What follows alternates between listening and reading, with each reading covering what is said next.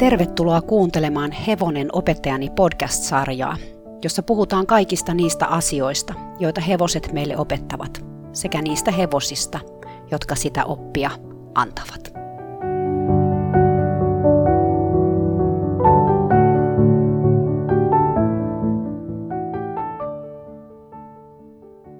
Moi, Katariina Alonci tässä. Tervetuloa vielä kerran kuuntelemaan mun podcast-sarjan ensimmäistä jaksoa. Mä oon toiminut hevosten parissa jo yli 40 vuotta harrastajana, kilpailijana, opettajana ja valmentajana. Neljään vuosikymmeneen on mahtunut paljon kokemuksia, monia oppitunteja ja satoja viisaita hevosia.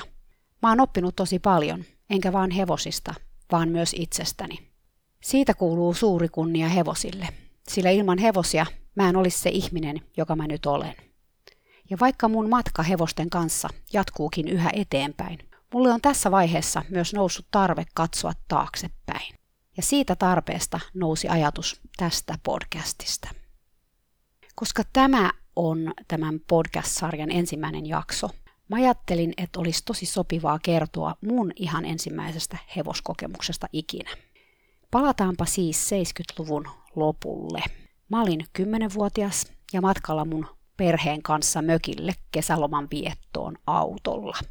Me oltiin tässä vaiheessa ajettu jo melkein neljä tuntia ja oltiin ihan matkan loppusuoralla.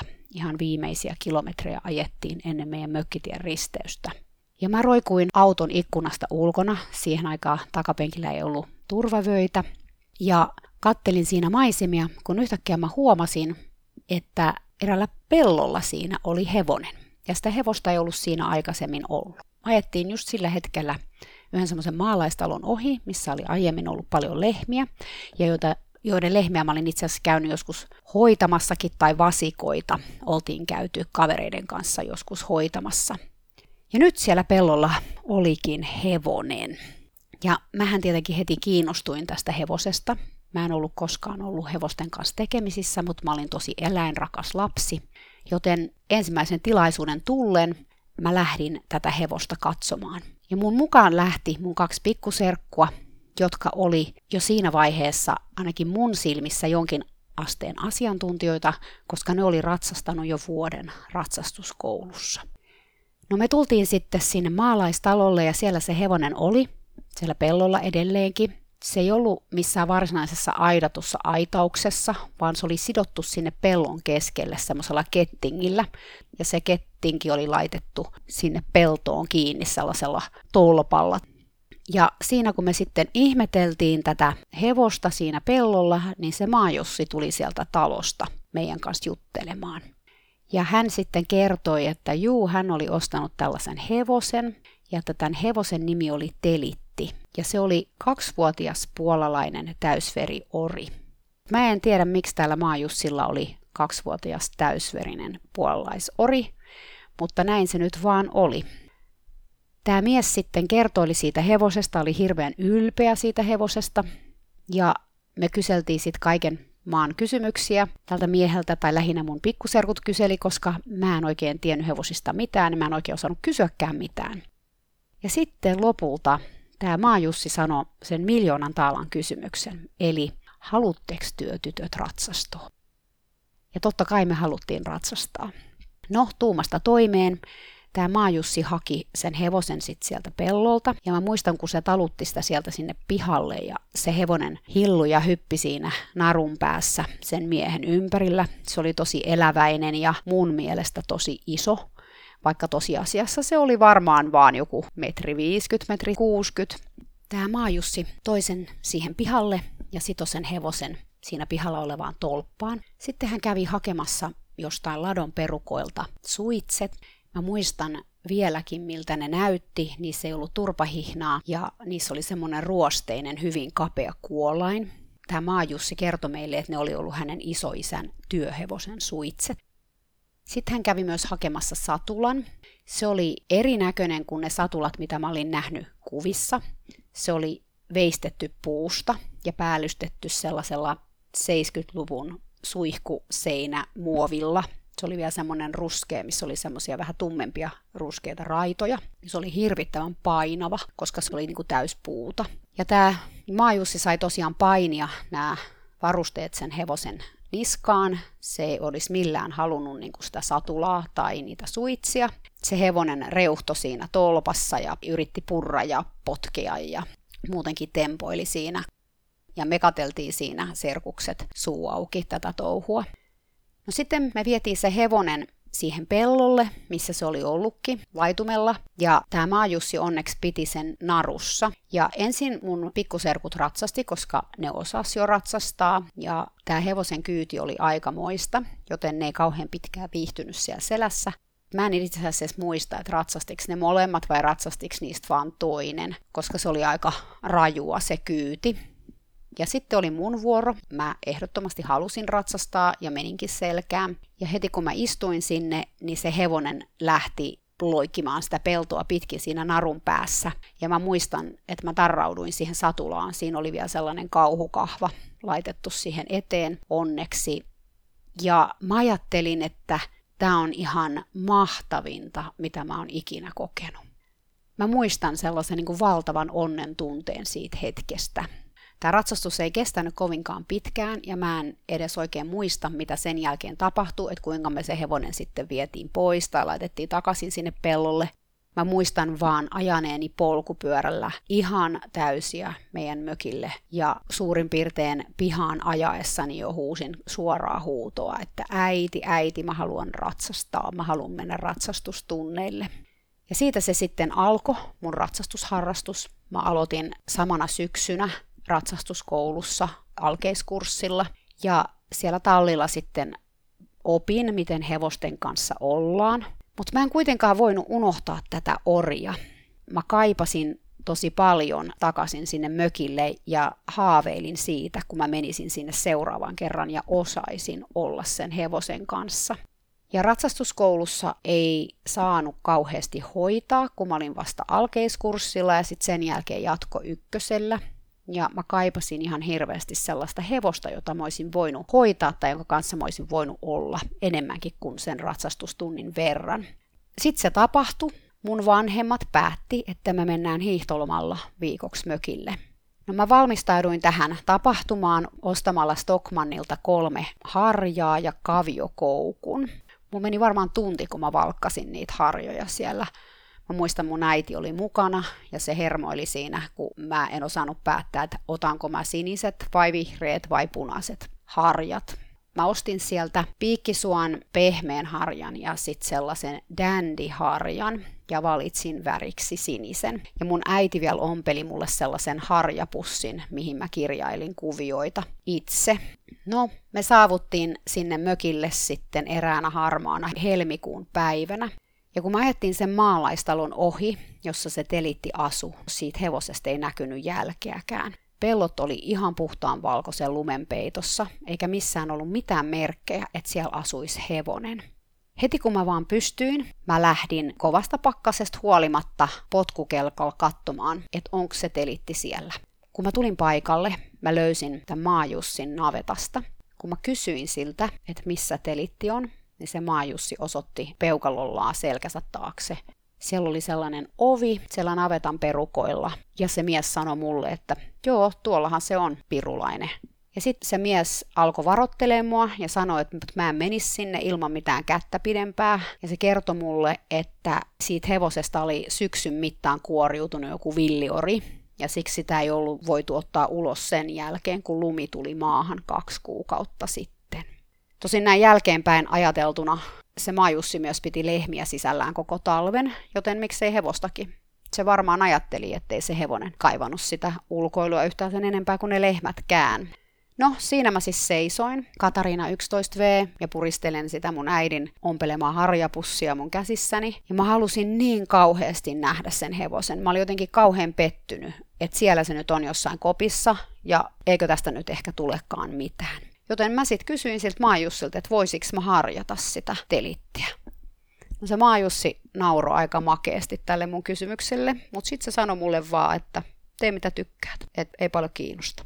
Joten siinäpä mä sitten kävelin sen telitin kopin oven taakse ja hetken siinä kuulosteltua niin aukasin sen oven. Se hevonen seisoi siellä kopissa Se oli ihan semmoinen niin sementtiseinistä tehty huone. Siellä oli pieni ikkuna siellä ihan niin kuin tavallaan sen takaseinän ylärajassa. Ja se seisoi se hevonen siellä puolta sääreen myöten oljessa ja paskassa. Siellä oli ihan järkyttävä haju ja se hevonen näytti tosi hoitamattomalta. Sillä oli tosi takkunen harja ja aika epäluulonen katse. No siinä mä sitten nökötin siinä kynnyksellä aika pitkään. Ja sitten jossain vaiheessa mä vaan menin sen hevosen luokse. Se antoi mun tulla luokseen ja se antoi mun myös harjata itseään. Ja mä sitten sitä harjailin ja sitten tulin uudelleen sinne maatalolle seuraavana päivänä ja harjailin sitä uudelleen ja sitten kysyin siltä maajussilta, että saanko mä ottaa sen hevosen ulos. Ja tämä maajussi tosiaan sitä olisi voinut vähempää kiinnostaa, mitä mä siellä puuhailin. Niin hän sitten sanoi, että sen kun teet mitä teet. Ja mä sitten talutin sen hevosen pihalle. Se hevonen ei ollut ollut ulkona kahteen kuukauteen, joten se oli aika innokas. Mä en muista mitenkään, että se olisi ollut mun mielestä pelottavaa. Ennemminkin se oli niin kuin vaikeeta niin kuin pidellä sitä hevosta. Sitten me mentiin sinne pellolle, siellä oli varmaan hyvä niin kuin metrinen lumi. Ja siellä se sitten siinä narun päässä, mä olin onneksi sen verran järkeä oli ollut päässä, että mä olin ottanut sen pidemmän köyden. Ja sitten mä yritin sitä jotenkin juoksuttaa mun vähäisillä kyvyilläni tätä kouluttamatonta orja. Ja sehän sitten kirmas siellä pitkin peltoa ja välillä se aina nykäs mut kumoon ja mä raahauduin lumen alla aina muutaman metrin, kunnes se hevonen huomasi, että mä olin kaatunut. Ja sitten se pysähtyi ja odotti, että mä keräsin mun pipon ja hanskat ja kaikki jostain sieltä ja lumet pois niskasta, niin sitten kun mä olin taas valmis ja pipo oli päässä, niin sitten se taas lähti juoksemaan ja sitten se taas tempas mut sinne turvalleen sinne lumeen ja pysähtyi ja odotti taas kohteliaasti, että mä sain pipon päähän. Että tämmöistä tämä meidän juoksut, juoksuttaminen oli tai ulkoilu oli. Jossain vaiheessa sen mun loman aikana mä sain myös päähäni, että mä voisin ratsastaa. Mä en muista, että ehdottiko se maajussi sitä, mutta se toi joka tapauksessa mulle niinku sen satulan ja suitset ja mä en niinku ainakaan muista, että mä olisin laittanut sitä hevosta itse kuntoon. Mä en usko, että mä olisin sitä satulaa saanutkaan sen selkää, koska mä olin aika pieni ja se satula oli tosi painava.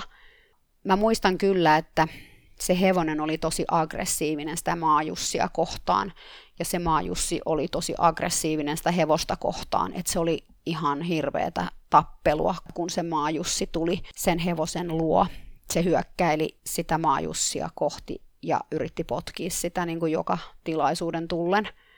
Mä sitten ratsastin siellä pellolla. Mä muistan, mä menin sitten vielä sinne toiselle pellolle, mikä oli sen navetan takana. Siellä oli semmoinen ihan sileä, ihana hanki, ja mä menin sinne, ja siellä sitten jotenkin sain sitä hevosta vähän ravaille, että se juoksi siellä varmaan todennäköisesti aika holtittomasti, ja mä yritin siellä sitten kevennellä siinä jättiravissa, mitä se ravasi siellä megahangessa. Ja tietysti eihän se ollut koulutettu se hevonen mitenkään, eikä se ymmärtänyt mitään pohkeista tai ohjasta. Sitten mä myös sain päähäni lähteä maastoon. Tämä ehkä olin ajatellut, että siellä olisi helpompi ratsastaa, kun ne tiet oli kuitenkin aurattu. Mä muistan, että se oli tosi vaikea se hevonen saada siitä pihasta lähtemään, kun se ei tosiaan niistä pohkeista ymmärtänyt mitään, eikä se varmaan tietysti halunnut ehkä lähteä siitä pihasta.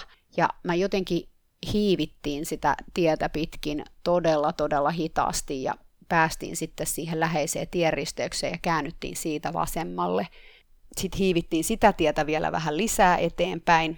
En tiedä, mentiinkö edes kilometriä. Ja sitten jossain vaiheessa mä ajattelin, että ei tästä niinku tuu mitään, että käännytään kotiin. Kun mä käänsin sen hevosen, niin sehän lähti kuin NATO-ohjus siitä sitten sinne kotiin päin. Ja silloin mä muistan kyllä, että mä pelkäsin, kun me mentiin ihan täysiä laukkaa. Ja sitten mä tiesin, että sieltä tulee se 90 asteen kulma, että meidän pitää kääntyä oikealle. Ja mä en ollut ihan varma, että miten me selvitään siitä että ensinnäkin, jos joku auto tulee, niin tosi vaarallista, mutta sitten vielä se, että miten se pystyy kääntymään siitä. Sillä hevosella ei ollut kenkiä eikä mitään hokkeja, niin miten se saa sen käännöksen tehtyä sen 90 astetta, kun kuitenkin siinä on lunta ja vähän jäätä ja kaikkea. No eihän se siitä tietenkään selvinnyt, eli me liirattiin sitten se risteyksen halki ja vedettiin sinne hankeen kyljelle sen hevosen kanssa – tämmöinen jännä yksityiskohta jäänyt mieleen selkeästi, kun mä tiesin, että siinä on piikkilanka-aita siinä sen lumen alla, kun siinä oli niiden lehmien laidu, niin mä muistan pelänneeni, että me mennään sinne piikkilangan sekaan, mikä on siellä lumessa. Mutta me ei onneksi kuitenkaan niin pitkälle menty sit siitä tieltä pois. Tämän jälkeen mä päätin kyllä, että en mä enää sitten maastoon mene sen kanssa, että ratsastetaan sitten vaikka vaan pellolla tai juoksutetaan.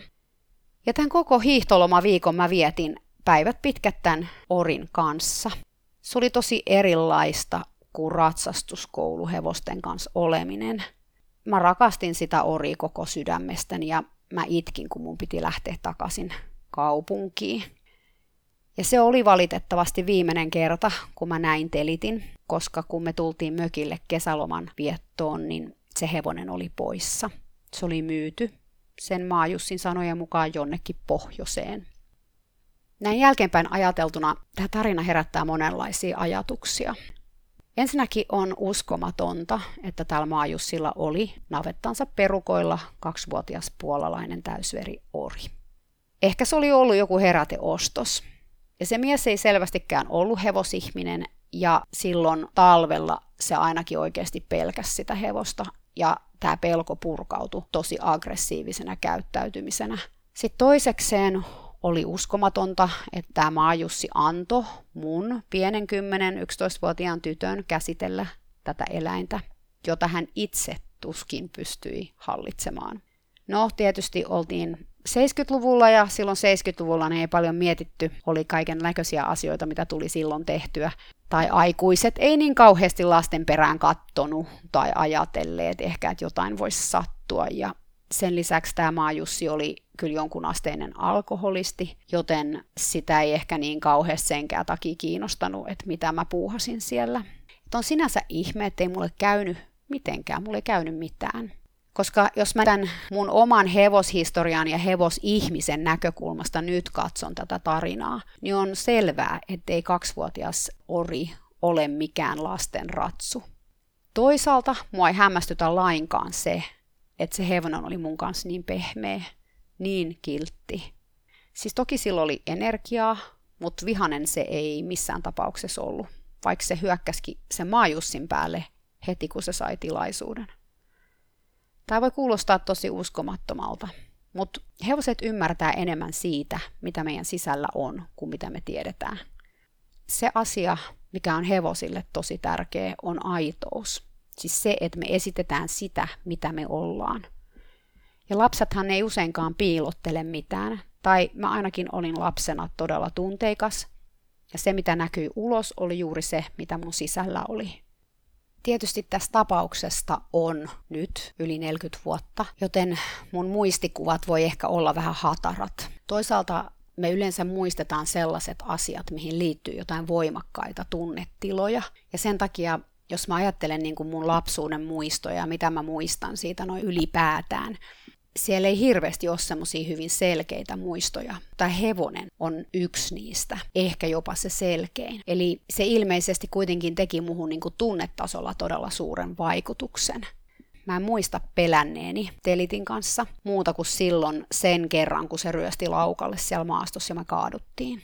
Mutta siitäkin me selvittiin ja sitten mä vaan jatkoin, enkä jäänyt sitä mitenkään hautomaan. Ehkä mä en oikein osannut edes pelätä tätä hevosta, koska silloinkin kun mä raahauduin sen perässä siellä lumihangessa, kun mä sitä juoksutin, niin mä en oikein muista edes miltä musta tuntui, muuta kuin että kaulaukosta meni sisään lunta. Mutta takaisin tähän aitouteen. Se on hevosille tosi tärkeä asia. Niillä on uskomaton kyky lukee meidän tunnetiloja ja energiaa. Ne tietää, miltä meistä tuntuu, joskus paremmin kuin mitä me itse tiedetään. Olipa ihmisen tunnetila mikä tahansa, on tärkeää olla ainakaan peittelemättä sitä. Sillä just se, että ihminen tuntee jotain, mutta sitten esittää toista, on hevoselle tosi kova paikka. Tästä on hyvä esimerkki mun oma hevoseni Little Love.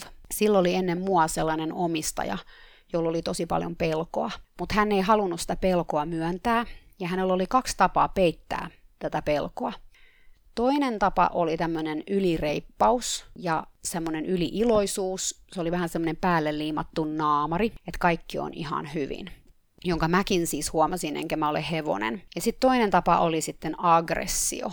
että hän hirveän paljon kovisteli tätä hevosta sellaisissa tilanteissa, jossa häntä itseään pelotti, vaikka se hevonen ei ollut välttämättä edes tehnyt vielä mitään, mutta hän niin lähestyi sitä tilannetta sen aggression kautta. Ja tämä hevonen ei kestänyt näitä hänen peittelyyrityksiään niin kuin lainkaan. Etenkin se teennäinen iloisuus niin nosti tässä hevosessa raivoa. Tämä hevonen usein puri tätä omistajaansa, kun hän harjasi sitä. Sitten myöhemmässä vaiheessa, kun me päästiin vähän pidemmälle tämän omistajan kanssa, tai päästiin puhumaan rehellisesti niin kuin näistä tunteista, mitä siellä on alla, niin se hänen suhteensa siihen hevoseen myös parani tosi paljon, koska hänen ei tarvinnut esittää, että hän ei pelkää. Koska se hevonen tiesi kyllä koko ajan, että se pelkää, että se oli ihan turhaa se semmoinen esittäinen. Päinvastoin se johti niin kuin usein semmoisiin vaaratilanteisiin tai pattitilanteisiin, koska se hevonen ahdistui siitä, että se ihminen ei ollut aito tai aidosti sitä, mitä se tunsi sisällään. Toinen asia, mitä mä mietin tässä Telitin tapauksessa, on läsnäolo ja kyky olla tässä hetkessä, mikä lapsilla on aika luonnostaan, tai se on ainakin paljon parempi heillä se kyky kuin aikuisilla. Hevosethan on tässä hetkessä aina, ja niille on usein vaikeaa se, kun me ihmiset ei olla. Meillä on aina jotain muuta mielessä kuin nykyhetki, etenkin hevosten kanssa. Miten se nyt meni tai miten se ei mennyt, miten se meni eilen, miten me haluttaisiin, että se menee, mitä on tapahtunut joskus, tulee tapahtumaan, mitkä on meidän odotukset, toiveet tai vaihtoehtoisesti huolet, kauhuskenaariot. Pahimmassa tapauksessa me tämän lisäksi vielä puhutaan puhelimeen tai näpytellään jotain tekstaria.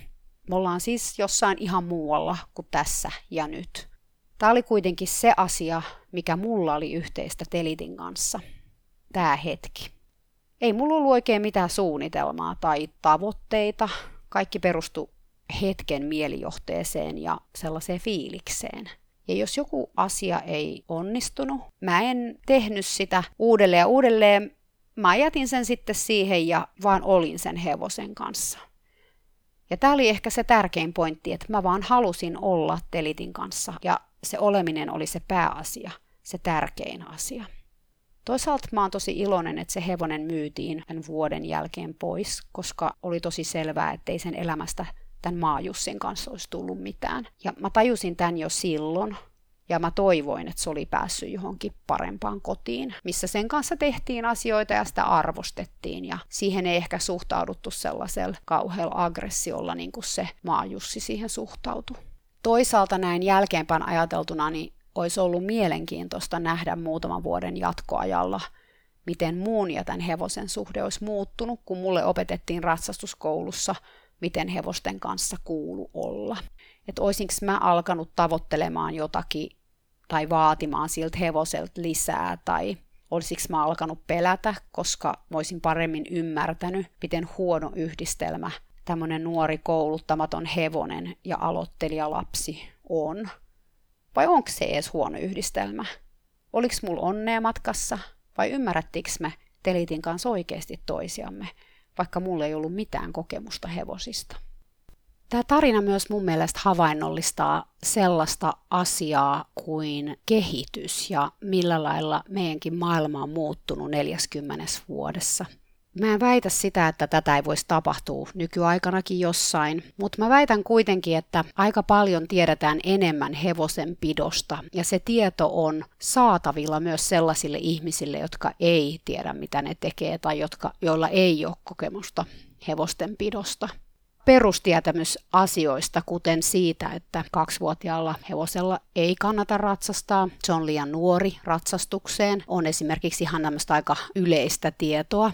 Ja toisekseen myös esimerkiksi hevosenpidosta tiedetään paljon enemmän. Esimerkiksi, että hevonen on lauma-eläin ja sen ei pitäisi asua yksin, vaan sillä pitäisi aina olla lajitoveri. Ja sen lisäksi se tarvitsee ulkoilua, sitä ei kannata pitää kopissa useita kuukausia talvella, vaan sen pitäisi päästä aina liikkumaan päivittäin. Ja nämä on sellaisia asioita, mitä mä en tiedä, että ajateltiinko niitä sitten loppujen lopuksi niin kauheasti silloin 70-luvulla – ja tietysti silloin, kun oli näitä ihan tämmöisiä talleja, missä oli ratsastusta ja missä mä sitten kävin, niin kyllähän tietenkin siellä ajateltiin sitä, mutta ehkä just jossain maaseudulla oli varmaan paljon hevosia, jotka eli samantyyppisissä oloissa kuin tämä telitti. mä toivoisin ainakin, että tämmöistä ei ehkä enää tapahdu.